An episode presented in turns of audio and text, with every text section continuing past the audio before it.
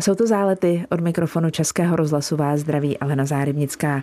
Dva roky je ředitelem Národní knihovny. Jeho úkolem je nejenom digitalizace fondu, ale hlavně návrat Národní knihovny mezi oblíbené knihovnické instituce. Inspirací pro stavbu nové budovy může podle něj být Riga, Mnichov, Kodaň či Atény. Tomáš Foltín, posloucháte zálety a my jsme za to rádi. Český rozhlas Pardubice, rádio vašeho kraje. Tomáš Foltín vystudoval obchodní akademii v Perouně a poté Filozofickou fakultu Univerzity Pardubice. V Národní knihovně začal pracovat jako knihovník, po třech letech se stal vedoucím oddělení tvorby a zprávy metadat a vedl oddělení strategického plánování digitalizace knihovních fondů. A poté se stal ředitelem odboru zprávy fondu a od května roku 2021 je generálním ředitelem Národní knihovny. Dobrý den. Dobrý den. Co je pro vás kniha? Kniha? Kniha je pro mě zejména nástroj odpočinku, zdroj poznání a prostor, kde člověk může realizovat svou fantazii. Mm-hmm. Je taky oblíbeným dárkem, který dáváte? Ano, určitě. To bývá přece takovým českým zvykem dostat na Vánoce knihu. A stejně oblíbeně nebo se stejnou radostí knihu jako dárek přijímáte? Samozřejmě nemohu odpovědět jinak než ano. Mám knihy já, já ty dostávám, já ty čtu. Hmm. Vaše první kniha, respektive kniha, díky které jste se stal čtenářem. V mém případě to byly Rychlé šípy. Já myslím, že jsme na tom podobně. Rychlé šípy je zajímavý typ. Možná i proto, že to byl už tehdy komiks a vlastně v době mého narození i komiks, který nebyl legální, který jsem si po tajmu půjčovala od svého strýce. V nějakém starším rozhovoru jsem četla, že jste v lednu měl rozečtené rozpojené státy, knihu od Martina Řezníčka. A co máte na stole teď? Budete se divit a možná to bude znít trochu hloupě, ale tato kniha je tam pořád, protože jsem ještě nestihl dočíst. Nicméně, když jsem přemýšlel, co bych si teď v nejbližší době já přečetl, tak bych se já přečetl monografii Martina Gromana o Františku Kríglovi, protože si myslím, že to může být velmi zajímavé čtení. A zase se snažím i nějakým způsobem lehce vracet k tomu, co jsem studoval na univerzitě a vím, že teďka vyšla nová odborná kniha zaměřená na kavalírské cestování, tak na to bych se taky rád podíval. Mým hostem je v záletech dnes Tomáš Fultín, generální ředitel Národní knihovny. Když jsem se chystala na náš dnešní rozhovor, pročítala jsem i citáty o knihách, přemýšlela jsem o své knihovně a dospěla jsem k jednomu zásadnímu názoru, totiž, že když navštívíte obývací pokoj nebo místnost, kde mají lidé knihy u někoho, o kom skoro nic nevíte. A ta knihovna vypadá hodně podobně jako u vás doma.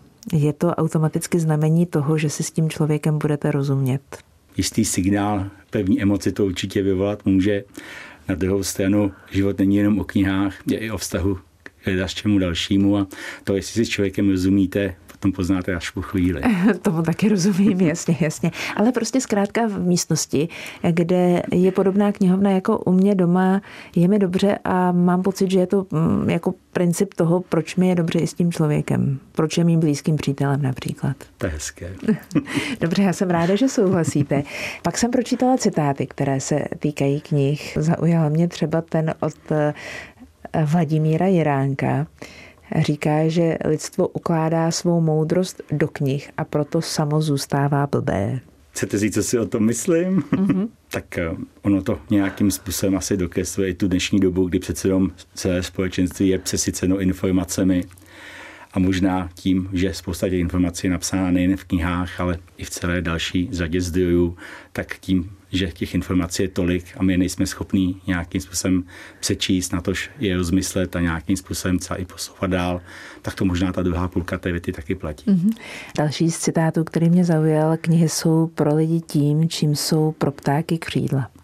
S tím se taky dá jedině souhlasit, že? No určitě, už jsem to tady uvedl, že knihy jsou předmětem fantazie a fantazie vám ta pomyslná křídla roztahuje a nutí vás klouzat nad tím zemským povrchem a přemýšlet a říkat si, zdali řícky budou světlé nebo možná budou horší. A jak se mění v poslední době počet návštěvníků Národní knihovny? Chodí lidé do knihovny? Obecně, pokud mohu mluvit o knihovnách, tak počet fyzických návštěvníků, kteří si jdou vypůjčit svůj svazek, tak ten klesá.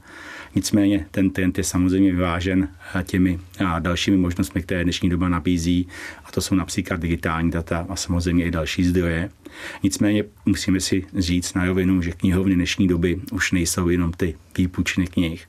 A knihovny v dnešní době jsou místem, kde se lidi setkávají, kde můžou se účastnit různých besed, kde mohou sdílet své nápady, náměty, kde mohou spolu něco vytvářet. Je to místo, které má mnohem širší dopad, než je ta knihovna, tak jak ji možná známe z našeho dětství. Možná ještě jedna věta, která, respektive otázka, která souvisí s klasickým návštěvníkem knihovny. Stárne populace, která chodí do knihoven? Tak eh, na návštěvník knihovny se samozřejmě odvíjí o to, o jaké konkrétní knihovně se bavíme. Jiným návštěvníkem je poctěna Národní knihovna České republiky, jiní návštěvníci chodí do městských knihoven, jiní návštěvníci využívají služeb třeba vysokoškolských knihoven. Mm-hmm. Nicméně pokud bych se to měl pokusit nějakým způsobem zobecnit, tak tady pozorujeme takové zhruba tři vrcholy těch návštěvníků. První je samozřejmě ta generace školou povinných v tom nejširším úhlu pohledu, kteří potřebují tu povinnou četbu, pokud tomu tak ještě dneska můžeme tak říkat. Druhým takovým vrcholem jsou eh, lidé zhruba po té čtyřicítce, kteří vlastně chodí do knihoven pro tu kombinovanou funkci nějaké tého komunitního centra, ale zároveň se tam chodí zabavit i třeba nad tou knihou samotnou. A potom taková ta třetí generace, která do knihoven proudí, jsou potom starší lidé, kteří opět vyhledávají knihovny jako místo setkávání a možná i nějakou jako místo vzpomínek na to čtení samotné, na to, co v knihovně prožili a to, co je zajímá. Prvním ředitelem Národní knihovny byl František Josef Kinský. Ostatně knihovny Hrabat Kinských se staly vedle knihoven zrušených jezuitských kolejí základem pro Národní knihovnu. K té historii. Původně tedy byla Národní knihovna univerzitní knihovnou? Ano. A později tedy Národní knihovnou. Ehm, co víme o tom, jak tehdy jako univerzitní knihovna základ pro tu stávající dnešní Národní knihovnu vypadal? Víme něco? Určitě něco víme. Jedním z takových živoucích důkazů toho, jak ta knihovna vypadala, je prostor takzvané barokní knihovny, jeden z nejkrásnějších prostor v celém Klementínu a možná jeden z nejkrásnějších knihovních prostorů v celé střední Evropě, kde vidíte do dnešní doby více než 20 tisíc svazků té literatury, která náleží k té historii Národní knihovny nějakou reflexí toho, jaký třeba vztah měli tehdejší univerzitní studenti k knihovně a k tomu, co tam prožívali, jsou třeba univerzitní teze, což patří, což je jeden z takových nejzajímavějších dokladů doby minulé. Je to sbírka, kterou považuji za jednu z nejkrásnějších v Národní knihovně. Je chráněna UNESCO, je zajímavá i z toho grafického úhlu pohledu, protože na výzdobě těch univerzitních tezí se podíleli tehdejší špičkoví umělci. A je to něco, na co jsem v knihovně opravdu pišný. Říká generální ředitel Národní knihovny Tomáš Foltín, posloucháte zálety. Zůstanu ještě na chvíli u té historie. Kolik svazků tvořilo základ té knihovny a kolika násobně je vyšší počet svazků dnes? Přesné informace o tom, kolik měla tehdejší univerzitní knihovna svazků, bohužel v hlavě nemám. Nicméně můžu vaše posluchače určitě seznámit s tím, kolik svazků má nyní. Ten počet je více než 7,6 milionů svazků, to znamená, je to obrovský počet. A co je potřeba si uvědomit, je ten fakt, že ten počet svazků neustále narůstá. Ročně prostřednictvím povinného výtisku či cílené akvizice získáme zhruba 70 až 100 tisíc nových svazků. Ale nebavme se o těch fyzických dokumentech. Dnešní doba je dobou digitální a Národní knihovna uchovává i celou řadu elektronických dat, včetně třeba zajímavého projektu nazvaného WebArchiv, který slouží pro to, aby uchoval paměť uloženou pod webovými stránkami. Dá se vůbec z toho, co říkáte, při tom portfoliu, které spravujete, říct, který ten svazek nebo která ta část, to, co je někde uloženo, je v Národní knihovně nejcennější? Samozřejmě, záleží podle čeho budeme hodnotit tu cenost. Ve sbírkách Národní knihovny máme uloženy i ty nejvýznamnější eh, dokumenty, které mají statut národních kulturních památek. To znamená, kdybychom to hodnotili takto, tak máme samozřejmě takto vzácné dokumenty. Nicméně je potřeba si říci, že každý třeba kurátor, možná i každý návštěvník knihovny, nebo třeba badatel, který se o něco zajímá, považuje třeba ten dokument který čte, který mu přijde důležitý pro jeho výzkum, nebo který má prostě rád, protože je to jeho oblíbený autor, nebo je to zajímavé téma, tak i ten dokument může být považován za nejdůležitější. Je nějaká technologie v poslední době, která vám um, pomáhá lépe se starat o to, co je v té hmotné podobě, o ten složitý materiál, o ten postupně chátrající materiál. Zkrátka něco, co vám po technologické stránce teď pomohlo pro to, abychom to, co je třeba zachovat, zachovali co nejdéle? Těch technologií je celá řada a já jsem velmi pišný eh, na své kolegyně a kolegy, kteří pracují v našich konzervátorských a restaurátorských pracovištích, kteří sledují opravdu ty nejmodernější trendy, které jsou spojené s právě s tou záchranou fyzického kulturního dědictví. Chtěl bych říci, že Národní knihovna disponuje špičkovými laboratořemi, kde jsou úplně neskutečné technologie, které třeba používá mimo národní knihovny, například ty Scotland já z hlediska třeba výzkumu těch starších vrstev papíru a těch starších vrstev mod, na kterých ty dokumenty byly publikovány.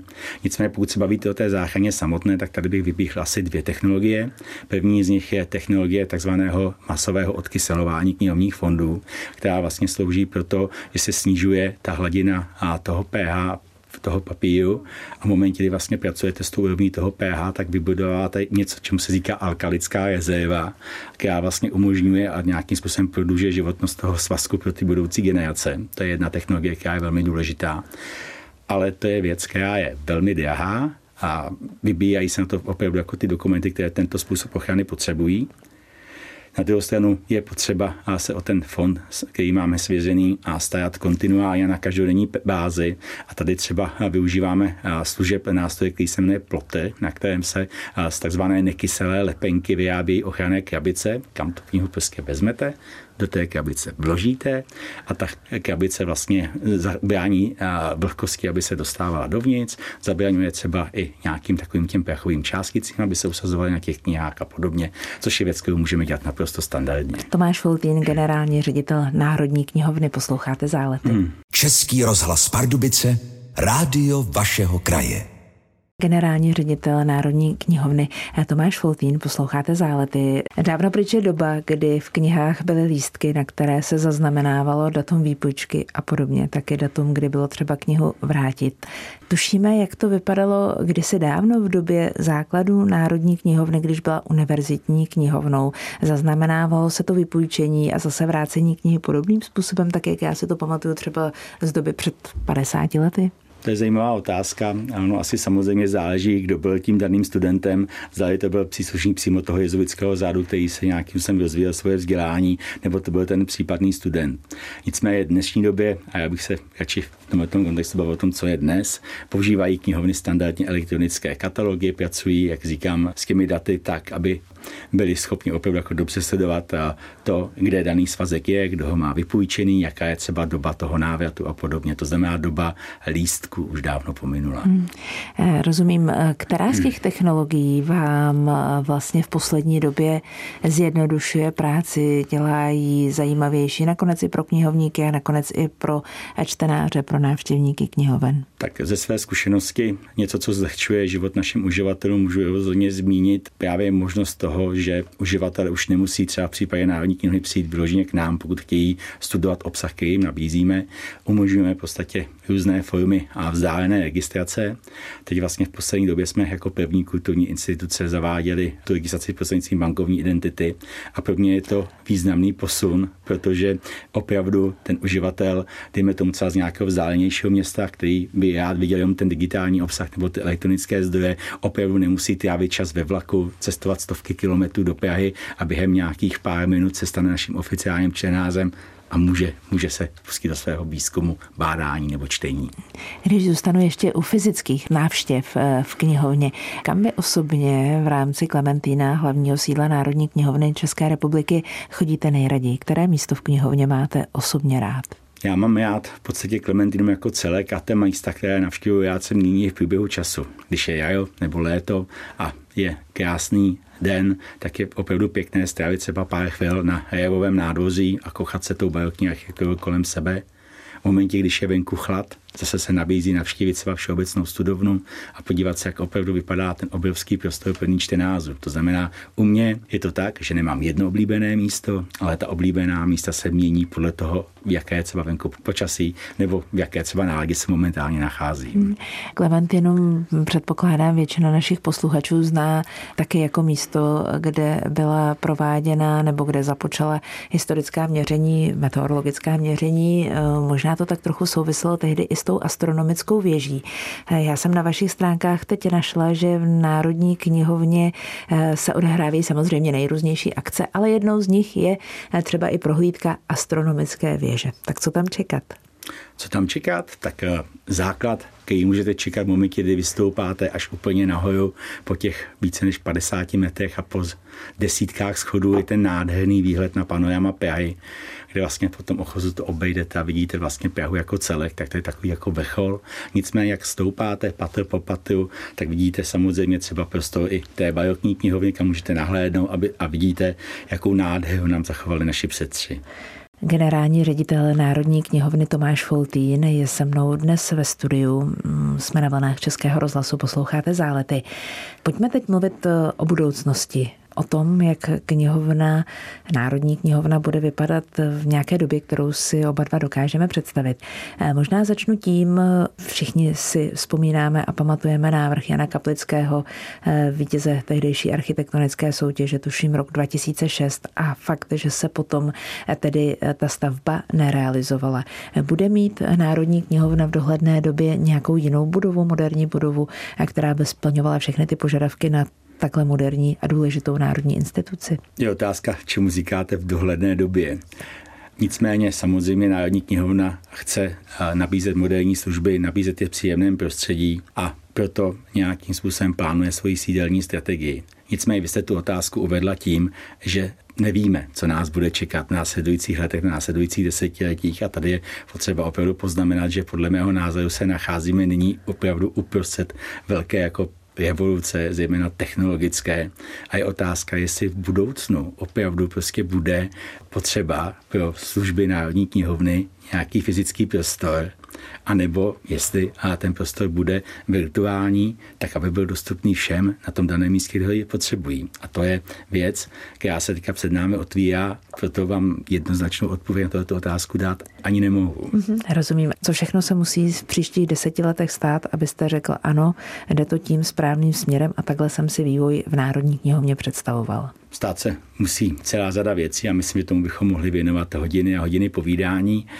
Nicméně pro mě něco, co teďka aktuálně řešíme, je taková ta změna toho paradigmatu myšlení možná nás, uvnitř knihovny, těch knihovníků a dalších pracovníků, která vlastně obnáší opravdu to naučit se prostě pracovat s těmi moderními technologiemi a využívat je tak, aby nám byly nápomocny, abychom i ty činnosti, které jsou prostě nějakým způsobem zvyklé, jsou zvyklé, takže se tady dělají léta a desetiletí, se transformovali a zlepšili tu práci nás, ale zároveň vlastně pomohli těm našim uživatelům se dostat k těm informacím, které od nás očekávají. Rozumím. Kdybyste teď měl v bodech popsat všechno to, co je portfoliem činnosti Národní knihovny, kromě klasického vypůjčování knih, ať už tedy elektronicky jejich um, datových podob, anebo fyzického vypůjčování svazku. Mluvila jsem o tom, že připravujete, konají se u vás různé kulturní akce, prohlídky a podobně. A co dalšího? Tak já bych já tady vzpomenul na aktivitu, která je typická zejména pro Národní knihovnu, a to je oblast vědy a výzkumu, protože to se málo ví, že Národní kino České republiky je jedním z nejhodnotnějších a nejaktivnějších institucí eh, v oblasti eh, různých výzkumných a vědeckých projektů.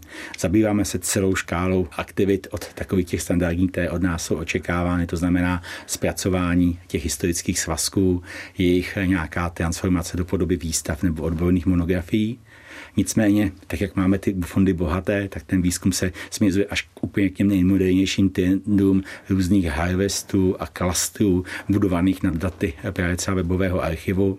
Výzkum směřuje zároveň do takových oblastí, které jsou specifické pro tu ochranu nebo zprávu těch fondů. Bavíme se i o nějakých moderních trendech z hlediska zpřístupnění toho digitálního obsahu. Každopádně, jak říkám, jsem pišný na naše vědecké a výzkumné aktivity a myslím, že je to něco, co tu Národní knihovnu opravdu definuje a nějakým způsobem potvrzuje tu její důležitost. Tomáš Fultín, generální ředitel Národní knihovny.